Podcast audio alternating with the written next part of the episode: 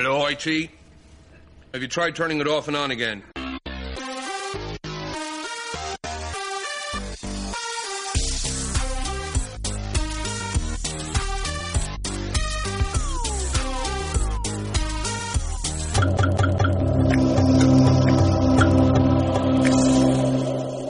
سه دو یک اکشن. سلام، امروز پانزده آبان هزار و سیصد و نود و سه، شش نوامبر دو هزار و چهارده. من پیام صادقی هستم. من آرش هستم، آرش میلانی، و شما دارین به پانزدهمین قسمت از پادکست بینام گوش میدین. پادکست بینام گپی است دوستانه بین من و پیام در مورد تکنولوژی و استارتاپ ها. میریم خبر اول.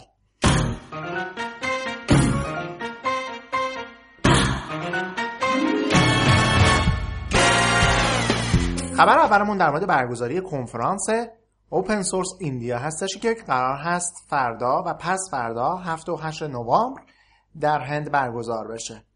این کنفرانس بالا بر چهل سخنران داره و هشت کارگاه عملی قرار هستش در اون برگزار بشه. این کنفرانس در آسیا برای نوع خودش قابل تحسین هستش. این کنفرانس با این حجم سخنران و کارگاه‌هایی که قرار هستش در اون برگزار بشه و هدف از این کنفرانس رو از بین بردن شکاف بین کامیونیتی اوپن سورس و صنعت در نظر گرفتن و کارگاه‌های عملیش در مورد برنامه‌نویسی اوپن استک، تیون کردن مای اسکیوال، بیگ دیتا، چرایی، چگونگی و دروپال در یک روز به اضافه مونگو دی بی خواهد بود. از نکات جالب این این همایش این هستش میکروسافت یا مایکروسافت و همینطور مونگو دی بی از گلدن اسپانسر هاش هستن و اوراکل و مای اسکیوال از سیلور اسپانسر هاش هستن. باید ببینیم که اوراکل پولش تموم شده چجوری قضیه، یعنی نرسیدن. کشف شرکتی که فکر میکنم توی زمینه سرمایه گذاری روی پروژه های اوپن سورس پیشی قبلتر، یعنی چطور میگم، جلوتر از مایکروسافته، اینجا عقب مونده. دلیلش باید حالا نمیخوام بگم بریم کشف کنیم، ولی جالب. پیام این پاپ فیلترایی که گذاشتیم دیگه کاملا همدیگه رو پوشش داریم. من فقط پاپ فیلتر میبینم. آره من واقعا پاپ فیلتر میبینم. اوکی، میریم خبر بعدی.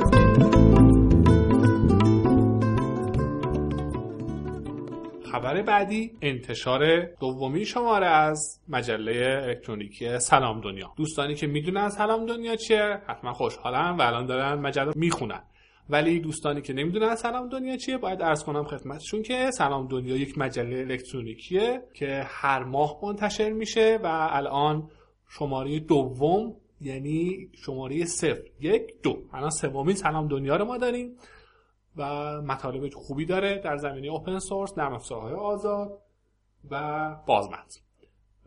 حتما برید به سایتش سلام دنیا دات آی آر و دانلودش کنین و حتما ببینید و بخونید. جذاب ترین قسمتی که برای خود من هست قسمت داستانش هست. هر قسمت در آخر سلام دنیا، مجله سلام دنیا، یک داستان تقریبا میشه گفت علمی تخیلی هست. این قسمت از سلام دنیا، این شماره از سلام دنیا، داستانی داره به اسم سایبرپانک. حالا این سایبرپانک چیه؟ سایبرپانک ها، اصطلاح سایبرپانک اونجوری مترجم، یعنی جادی عزیز توضیح دادن توی مجله، سایبرپانک ها به افرادی میگن که یعنی دوره‌ای از چیز هست که فناوری در خیلی سطح بالایی هست ولی زندگی هکرها در خیلی سطح پایینی هست. یعنی یه جورایی هکرها دارن می‌جنگن برای آزادی و اینجور چیزها. البته یه جورایی این داستان خیلی قدیمیه، هزار و نهصد و هشتاد، و به آینده خیلی دور داره اشاره می‌کنه. ولی به نظر من آینده خیلی دورش همین الانه. یعنی الانم هکرها، نمیخوام بگم در زندگی خیلی سطح پایینی هستن، ولی همون جوریه، با داریم برای آزادی می‌جنگن. یعنی در سطحی نیستن که باید باشن.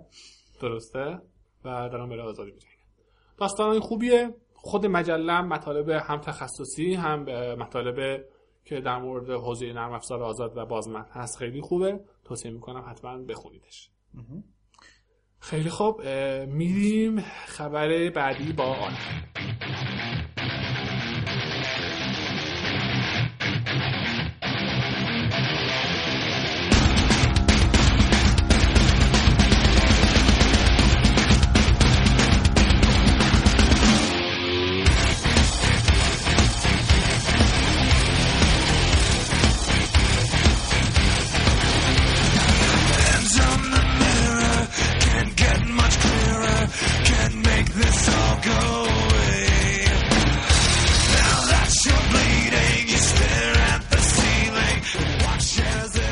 تحقیقاتی در تیم اسکایپ تونستن کاری انجام بدن که وقتی شما دارین با طرف مقابلتون صحبت میکنین به صورت وایس و ویدیویی، اگر زبان طرف مقابلتون رو ندونین بتونین همونجا به صورت زیرنویس ترجمه اون صحبت‌های فرد مقابلتون رو به دست بیارین. قرار هستش که به زودی به صورت آزمایشی و فری این سرویس در اختیار برخی از افراد که در این برنامه ثبت نام بکنن قرار بگیره و برای کسانی که از ویندوز هشت و یک بر روی پی سی، تبلت یا نوتبوک خودشون استفاده میکنن قابلیت اجرایی داره و قابلیت استفاده داره.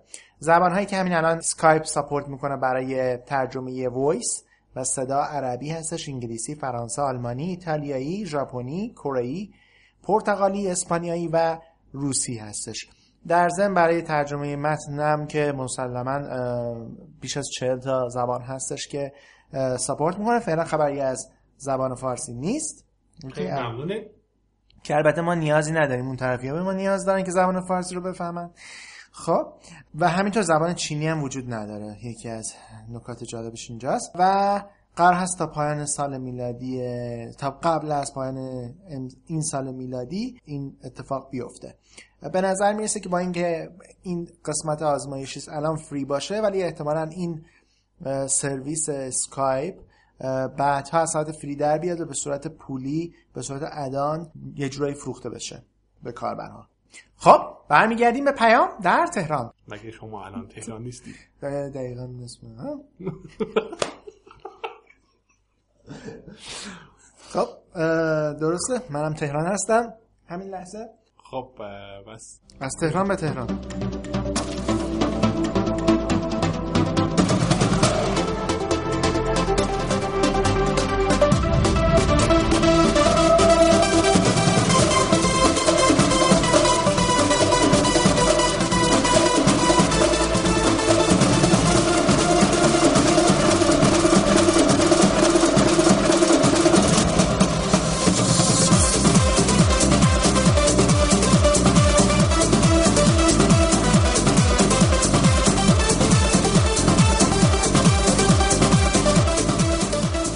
خبر بعدی در مورد یک گجت هوشمند جدیده. حالا نمیدونم اسمش چیه، گجت یا نه. ما ساعت‌های هوشمند که جدیدن اومده بودن داشتیمشون، بعد گوشی‌های هوشمند، تلویزیون هوشمند و اینجور چیزا. الان یک استارتاپی شروع کرده و میخواد یک اجاق هوشمند درست کنه، یا اینجوری بگم بهتر بگم یک ماکروفر هوشمند. حالا هم ماکروفره هم یه جورایی فره فره یعنی فره برقی معمولیه، اینجوری میتونم اجاق اجاقه آره اجاقه. بعد چیز جالبی که هست، حالا این هوشمندی چطوریه؟ شما وقتی میخواین غذا درست کنین، یک ال سی دی داره بالاش، میرین غذا رو انتخاب میکنین، حالا مثلا یک کیک یا هر غذای دیگه، دستور پختش رو برای شما میاره و شما رو قدم به قدم راهنمایی میکنه، مثلا چه جوری بپزی، چه کار کنی. و اونجایی که نیاز میشه که از این فر استفاده بشه، دیگه لازم نیست که شما ببینین که درجهش باید چقدر تنظیم بشه، چه کار باید بکنین، چند دقیقه باید باشه. فقط کافیه که تا اونجایی که دستور عمل مثلا رسیده گفته که خب حالا اون چیزی که درست کردی رو بذار داخل فر، میذارین داخل فر و در فر رو میبندین. این کار خودش انجام میده و سر موعد مقرر به شما اطلاع میده. براش یک شبکه اجتماعی مانندی هم در نظر گرفتن که شما میتونین غذاهایی که اونجا درست میکنین آموزش بدین، یا افرادی که غذا درست میکنن میتونن اونجا آموزش بدن و شما اونا رو یاد بگیرین و بپزین و امتیاز بدین به غذای هم دیگه و منظورم لایک بزنین و اینجور چیزا. چیز جالبی که هست کم کم داره همه چیز به سمت هوشمند شدن میره، یعنی همه چیز داره هوشمند میشه. خوبه به نظر من، حتی تو قضیه غذا خوبه. من خودم خیلی عاشق آشپزی و اینجور چیزا هستم و دوست دارم که حتما یه دونه از اینا به دستم برسه بتونم باش آشپزی کنم. خیلی راحت داره، به جای اینکه بشینیم و دردسر بکشیم ببینیم چند درجه از چجوریه، خودش همه کارا رو میکنه. چیزی که جالبی که هست، یکی از محبوب ترین استارتاپ های این هفته یک استارتر بوده. برای استارت کارشون پنجاه هزار دلار درخواست کردن و طی فکر کنم چهار یا پنج روز، یه راست اجازه بده نگاه کنم، بله طی تقریبا چهار روز الان شصت هزار دلار فاند شده و بهتر، خیلی بهتر هم از این بیشتر هم بشه، محصول بهتری هم حتما ساخته خواهد شد. و برای کنسولش شما میتونین از سه روش استفاده کنین، هم با تاچ اسکرین، یعنی مونیتورش رو میتونین بس از تاچ اسکرین استفاده کنین، وایس استفاده کنین و یا اینکه با حرکات دستتون از دور مثلا سفر عوض کنین، فیلمو پاز یا پلی کنید. چیز جالبیه، حالا اپلیکیشن و اینجور چیزا هم داره، خوبه و به زودی ان شاءالله وارد بازار میشه و استفاده کنید. یه چیز جالبی که داره اینه که پیام الان داشتم میخوندم این بود که شما با توجه به غذایی که پخته شده و اون رو دوست داشتین یا نداشتین، غذای بعدی که به شما پیشنهاد میده رو داره آپتیمایز میکنه و کم کم غذاهایی که شما بیشتر دوست داری رو به شما پیشنهاد میکنه. حالا تنها برای غذا هم نیست، شما میتونید توش کیک بپزین، بیسکویت بپزین و اینجور چیزا. حتی من نگاه میکردم تو شبکه اجتماعیش میاد بررسی و محاسبه میکنه که چند کیلو کالری شما تا حالا مصرف کردین، اینا رو همش آمارش رو بهتون میده و یه جورایی مواظب شدن میشه، گفت مواظب سلامتیتون هم هست. دست خودشون درد نکنه. خیلی خوب، اینم خبر. امیدوارم که خیلی زود بیاد و هممون ازش استفاده کنیم. همه چیز هوشمند داره میشه. در هوشمند. حتی پادکست هوشمند. این مدت بعد آره یه تا خودشون میاد اینجوری پادکست میدن بیرون، من خودم میشینم گوش میکنم، کیف میکنم. خب دستتون رو تکون بدیم، بریم به بخش بعدی.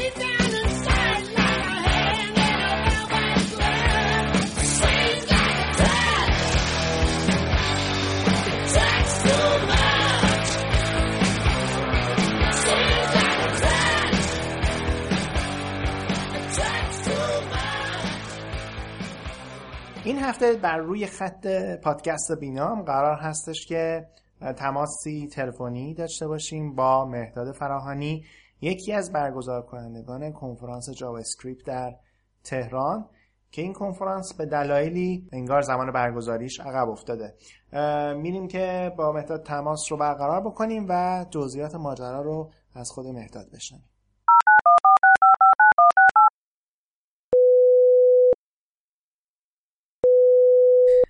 سلام مهرداد جان. درود آرش جان. مهرداد جان، من قبل از اینکه با شما تماس بگیریم یه توضیح کوچیک در مورد شما و کنفرانسی که قرار بود برگزار بشه دادم. ازت میخوام که این توضیحات رو با معرفی خودت و معرفی این کنفرانس تکمیل‌تر کنی. پیش از هر چیزی به پیام صادقی و شنوندگان پادکست بینام درودی فرستم. من مهرداد فرغانی هستم، توسعه دهنده بک‌اند وب. روی زبانایی هم که کار کردم روی زبان جاوا اسکریپت و پی اچ پی بوده. و با همکاری خیلی یه سری از دوستان تصمیم گرفتیم که یه همایش رو در زمینه جاوا اسکریپت برگزار کنیم. ممنون مهرداد جان.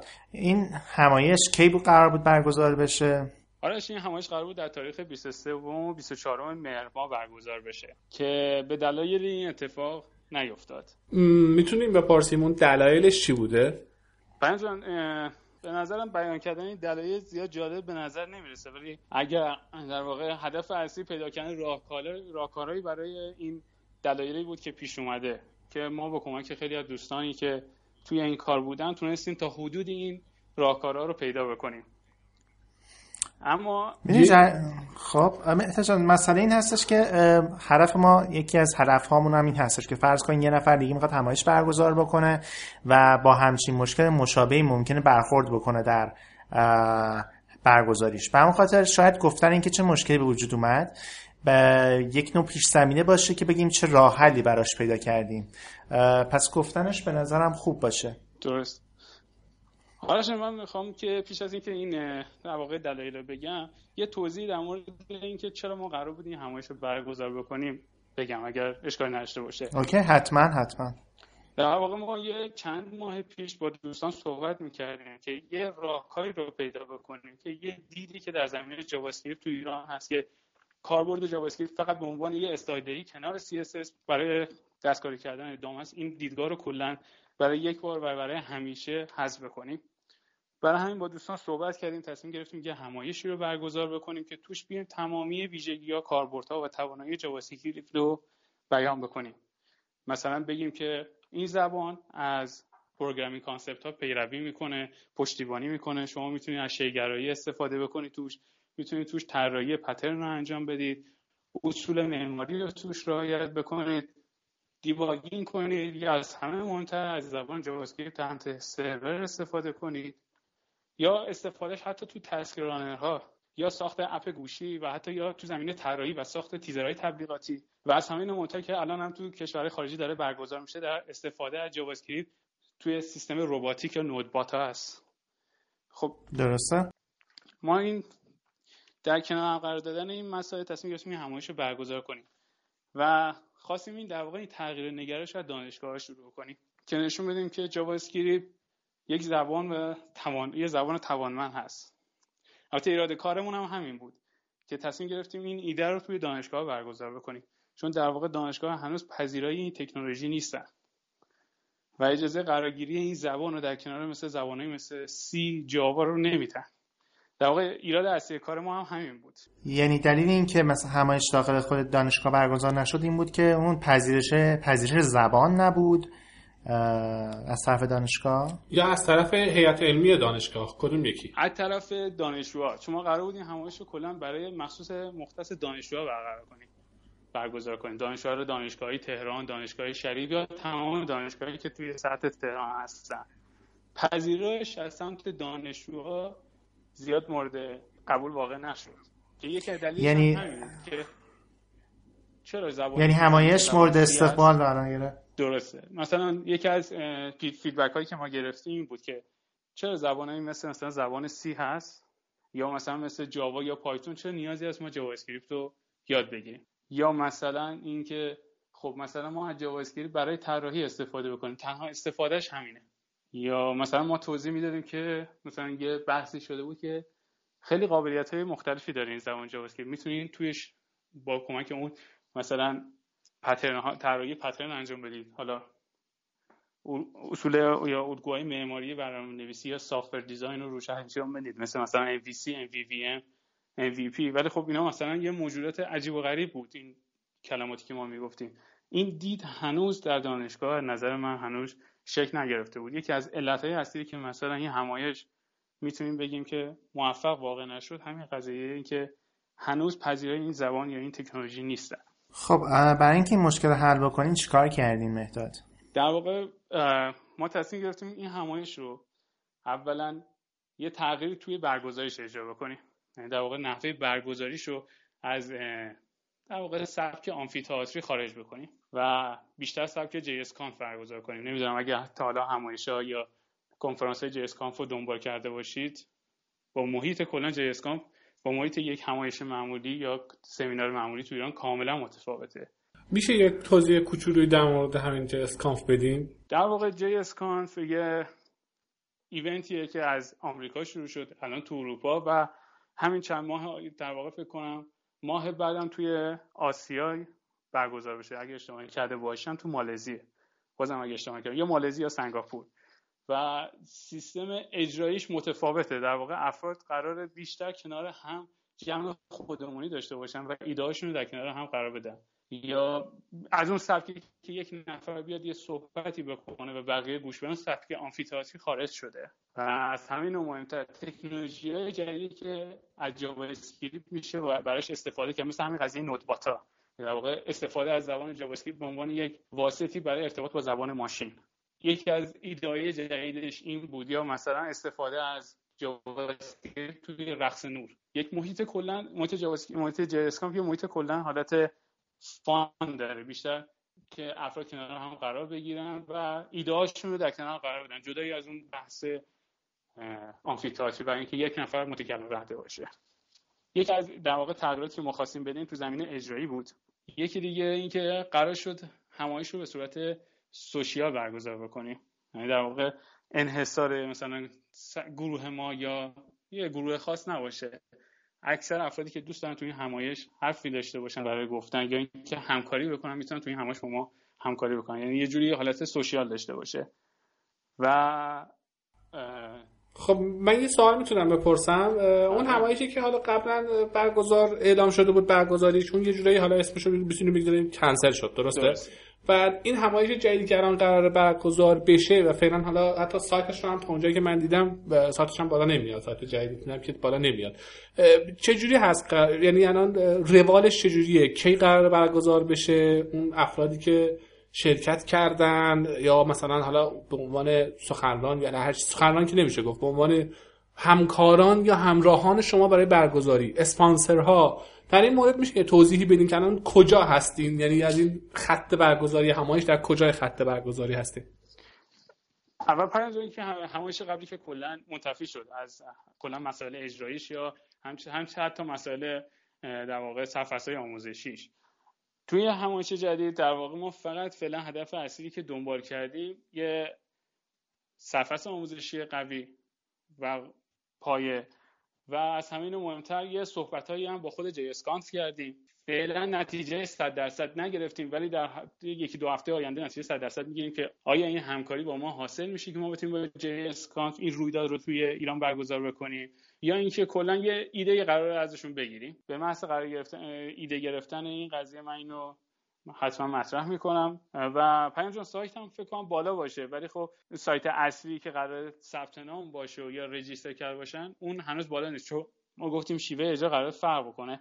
یه در واقع بردی رو درست کردیم تو ترلو که افراد میتونن بیان این حمایتی رو که حالا به صورت مالی یا رسانه‌ای هست از ما داشته باشن. ما فقط فعلا تا حدی که پیش رفتیم تونستیم این مسائل اجراییشو تفکیک بکنیم، تقسیم بکنیم و همچنین یک صفحه‌ای رو که به عنوان پایه باشه و افراد بتونن به این صفحه مباحث جدیدی رو اضافه بکنن یا بعضی از مباحث رو تغییر بدن.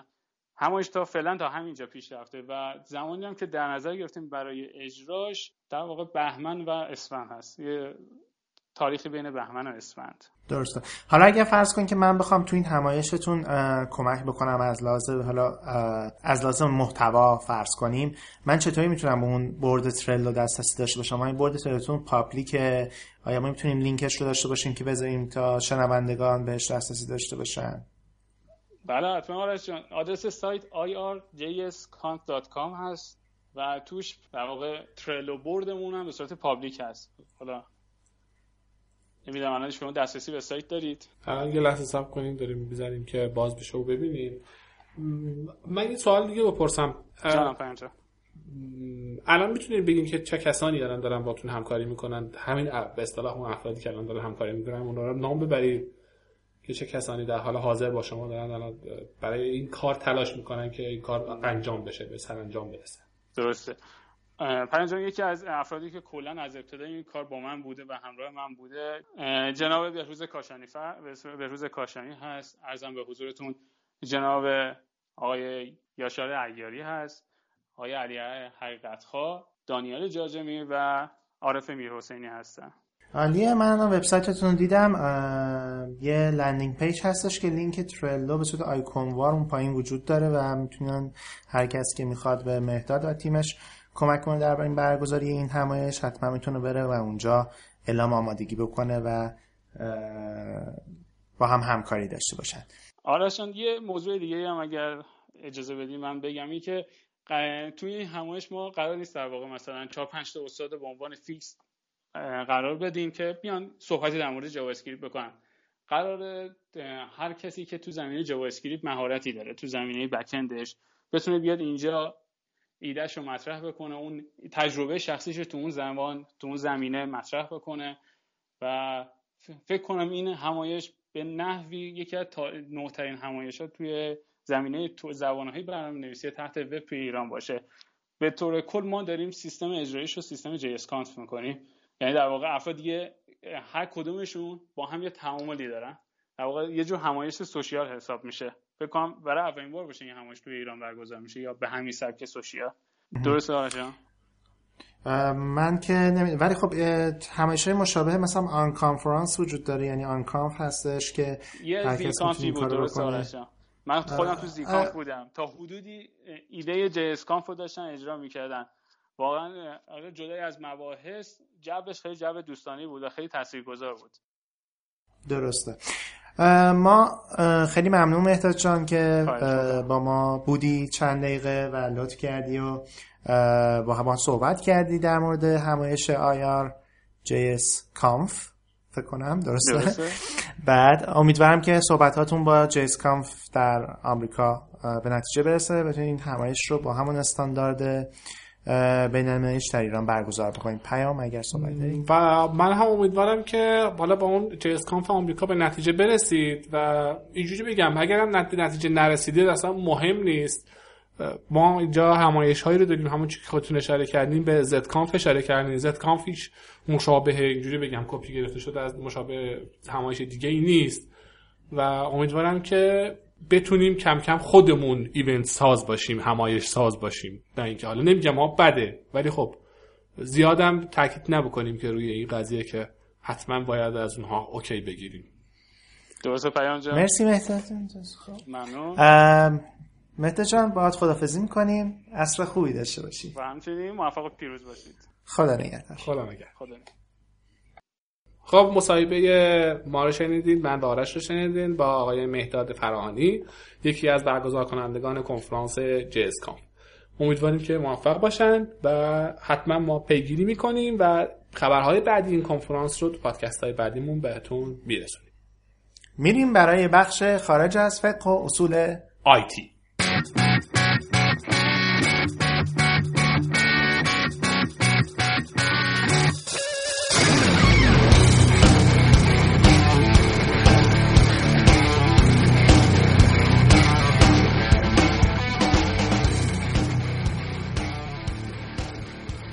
در خارج از فقه و اصول آیتی این هفته در مورد نقد و نسیه میخوایم صحبت بکنیم. نقد نقد نقد تکرار کن آرش. نقد نقد چک نقد نقد نقد نسیه نقد نه اون نقد نقد چک پول نقد نقد نقد من فکر میکنم میخوایم در مورد نقد و نسیه صحبت کنیم. نه نقد آرش جان ببین مثلا من بهت میگم صدات خیلی بده، صدام خیلی بده، نقد میکنم البته با عنوان تعریف ازت قبول میکنم. مرسی خواهش میکنم.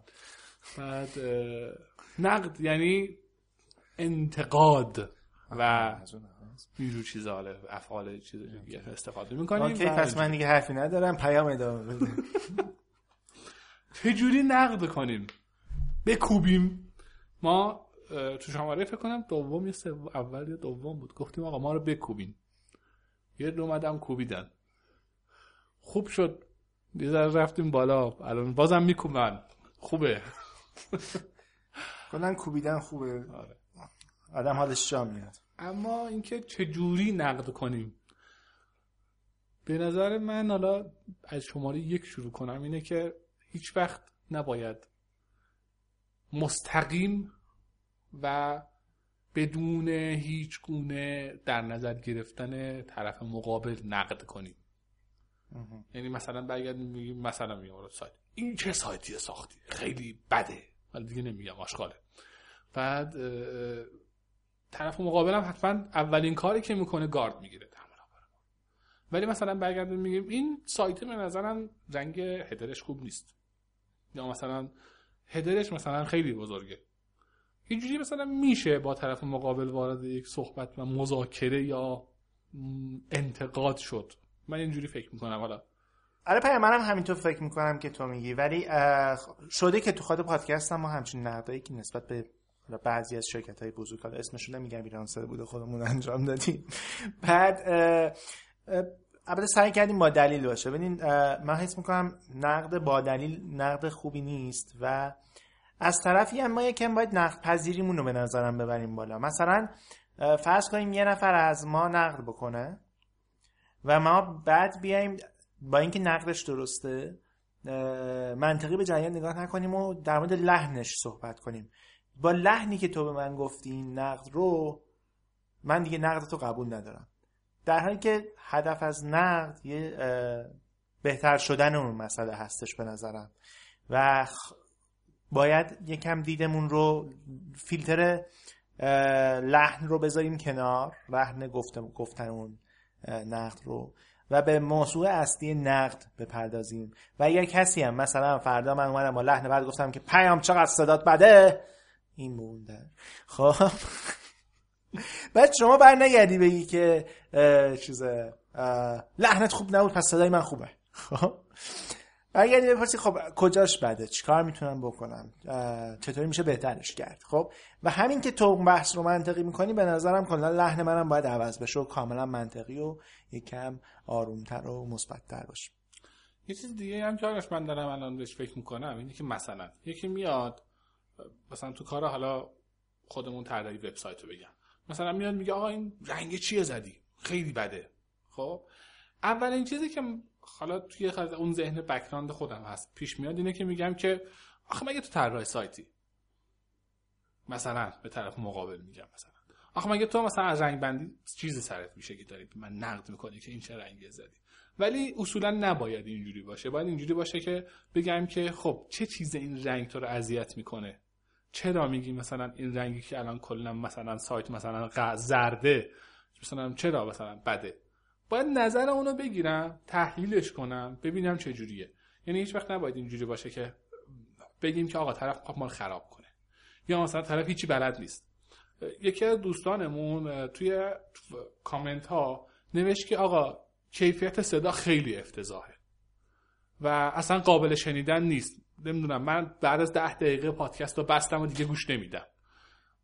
شاید اولین اولین برخورد و اکشن من این بود که احساس کردم که خب اینجا یعنی چی، خب آقا یعنی ما همه زحمت میکشیم بعد شما هم ده دقیقه اولو میبندی گوش نمیکنی. بعد نشستم یه ذره فکر کردم، گفتم خب آره شاید اشتباه از منه، من فکر میکنم کیفیت خاطر خیلی بالاست. دوباره نشستم چند بار دیگه گوش دادم، از پادکست های اول تا الان گوش دادم، دیدم نه آره بعضی جاها کیفیت صدا خیلی بده، سعی کردیم اصلاح کنیم، هم سخت افزار هم نرم افزار. اگر اون لحظه من فقط به این فکر می‌کردم که خب آقا گوش نده، اصلا این هم آدم دارم گوش میدم شما گوش نده، ممکن بود این تعداد مخاطب همین جوری همین جوری از دست بدیم. از طرفی هم بعضی وقتا یه نفر از ما نقد میکنه و ما برمیگردیم تو جوابش میگیم که مثلا خب معلومه دیگه طرف باید این حرفو بزنه، اون که مثلا مثلا طراح وب نیست، یا اون که مثلا گرافیسته، اون که مثلا سرمایه‌گذاره، خب باید هم اون حرفو بزنه. یا در واقع داریم بدون دلیل قشری‌نگری میکنیم. خب اگر همچین حرفی میزنیم باید دوباره دلیل بیاریم که چرا مثلا سرمایه‌گذارها باید همچین حرفی رو بزنن. اگر نیاریم به نظرمون نقدمون همچین چیز جالبی نیست، خب کاملا یه چیز بیهوده است. از طرفی هم مثلا فرض کن یه نفر از ما نقد میکنه، کسی که اصلا فرض کنیم مثلا پادکست درست نکرده، خب بعد به ما میگه مثلا نتونستم بهش گوش بدم، تون صداتون خوب نیست، یا به نظرم اینجوریش بکنین خیلی بهتره، خب یه فرام بخش رو اضافه کنین خیلی بهتر میشه. به نظرم نباید ما برگردیم بهش بگیم مگه تو حالا خودت یه ثانیه پادکست درست کردی که داری از ما نقد میکنی. معمولا ایده ها از افرادی به وجود، ایده های خوب بعضی وقتا از افرادی به وجود میاد گفته میشن که اصلا خارج از ماجرا دارم به این قضیه نگاه میکنم به نظرم، و ما این که داخل ماجرا هستیم بعضی وقتا داخل فرم های قرار میگیریم که خارج شدن از اونها سخت میشه. آره درست، مثلا کاری که خودمون انجام دادیم همیشه تحسین میکنیم، وای ببین چقدر قشنگ شده، وای ببین چقدر طراحیش اینجوری شده، ولی وقتی یه نفر میاد دقیق‌تر بهمون میگه، این خود گفتنم مهمه ها. یعنی اولش هم گفتم یه چیزی نباید باشه که طرف اولین حرکتش این باشه که گارد بگیره و شما وقتی دارین این حرفو میزنین به طرف مقابل به شکل گارد بگین بهش که خیلی افتضاحه. آره بگین صدا اینجوری بود اینجوری بود اینجوری بود اینجوری بود، آخرش میگه آقا یه ذره افتضاحه ها، یه ذره روش کار کن. خب ذهنیتی که حالا من دارم باید اینجوری باشه. شاید من خودم خیلی جاها نتونستم خودمو کنترل کنم، اینجوری بگم و برگشتم این حرفو زدم که مثلا این چیه ساختی، مثلا گوش ندادم من اینو، یا مثلا این چیه ساختی، مثلا من ندیدم اینو، این سایت خ... همون اولش لود شد هیدرشو بستم، یا همین چیزایی شاید گفته باشم ولی خب درست نیست. یعنی من خودم هم دارم این حرفا رو میزنم، سعی میکنم خودم از این بعد اصلاح کنم و یک مقدار اول وقتی میخوام با یک نفر به صورت نقد و نقد انتقادی وارد بحث بشم اینه که فکر کنم ببینم که اولین قدم اینه که چه جوری بگم که بتونم باهاش صحبت کنم، نه اینکه بجنگم. بعد وقتی می از نفر داریم انتقاد میکنیم بهتره در مورد موضوع حرف بزنیم و بعد نیاییم که در مورد طرف صحبت کنیم. مثلا نگیم که مثلا پیام چقدر پادکست رو بد اجرا میکنی. خب در واقع الان وقتی داریم این حرف رو میزنیم با ایگو و خود پیام داریم جنگی رو شروع میکنیم و پیام حرفی رو بزنیم به خودش میگیره، چون ما داریم در مورد پادکست صحبت نمیکنیم، داریم در مورد این بار در پیام صحبت میکنیم و پیام همه ماجرا رو شخصی نگاه میکنه، بهش به قاردش رو همونجا میگیره. بهتره بگیم در مورد پادکست، پاد... پادکست این قسمتش اینجوری باشه، این قسمتش بعد اونجاشو بهتر بکنید، به نظرم بهتر بشه و اونجوری نقد بکنیم. یه مورد دیگه هم هستش، بعضی وقتا مثلا ما نقدی رو انجام میدیم و بعد میگردیم به یه چیزای مثلا الکی بحث رو عوض میکنیم فقط به خاطر اینکه چون نقد منطقی بوده و ما نمیتونیم قبولش بکنیم، میایم مثلا یه بار گفتیم به لحنش به لحنش چیز میکنیم، گیر میدیم گیر میدیم بعضی وقت گیر میدیم به مثلا تلفظ چیز فرد، مثلا نحوه تلفظ مثلا کلمه، مثلا آقا این مانگو دی بیه یا مانگو دی بیه، به نظرم مانگو دی بیه، به نظرم مانگو دی بیه. در حالی که اصلا اصل موضوعی که مثلا کنفرانس در مورد مانگو دی بی بود رفت زیر سوال و اصلا فراموش شد. خب به نظرم این مورد هم اینجوریه که بحث رو هیچ موقع سعی نکنیم که بریم به موارد مواردی که ربطی به موضوع اصلی بحث ندارن. نمیدونم، امیدواریم که بتونیم خوب نقد کنیم از این به بعد. درست دارش خوب نقد کنیم و یکم ظرفیت شنیدن نقد خودمون رو هم ببریم بالا. بعد داریم به خودمون میگیم، یه نفر وقتی گفت که نتونستم ده ثانیه بیشتر پادکستون گوش کنم، اونجا عصبانی نشیم. بعد و و چی پیام با همدیگه رو دوست داشته باشیم، اینجوری اون وقت میتونیم بهتر همدیگه رو نقد کنیم. اوکی، همدیگه رو دوست داشته باشیم و هفته آینده خوبی داشته باشیم. شاد باشید و از موسیقی آخر پادکستم لذت ببرید.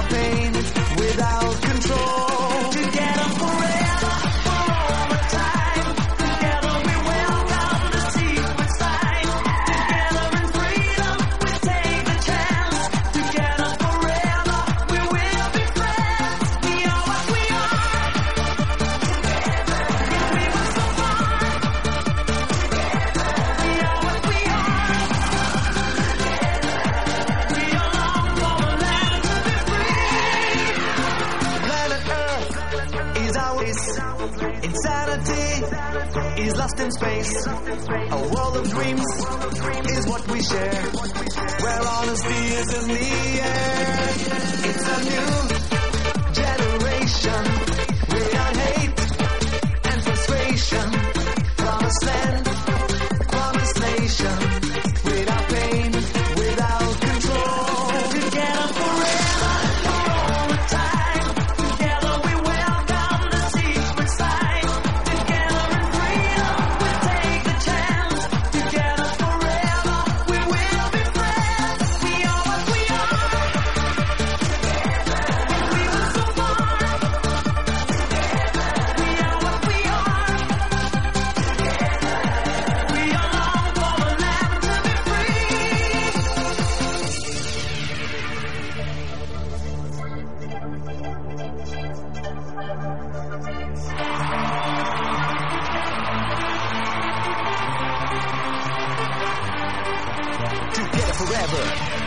hustle all the time. Together we welcome the secret sign. Together forever for all the time. Together we welcome the secret sign. Together with freedom we take the chance. Together forever we will be friends.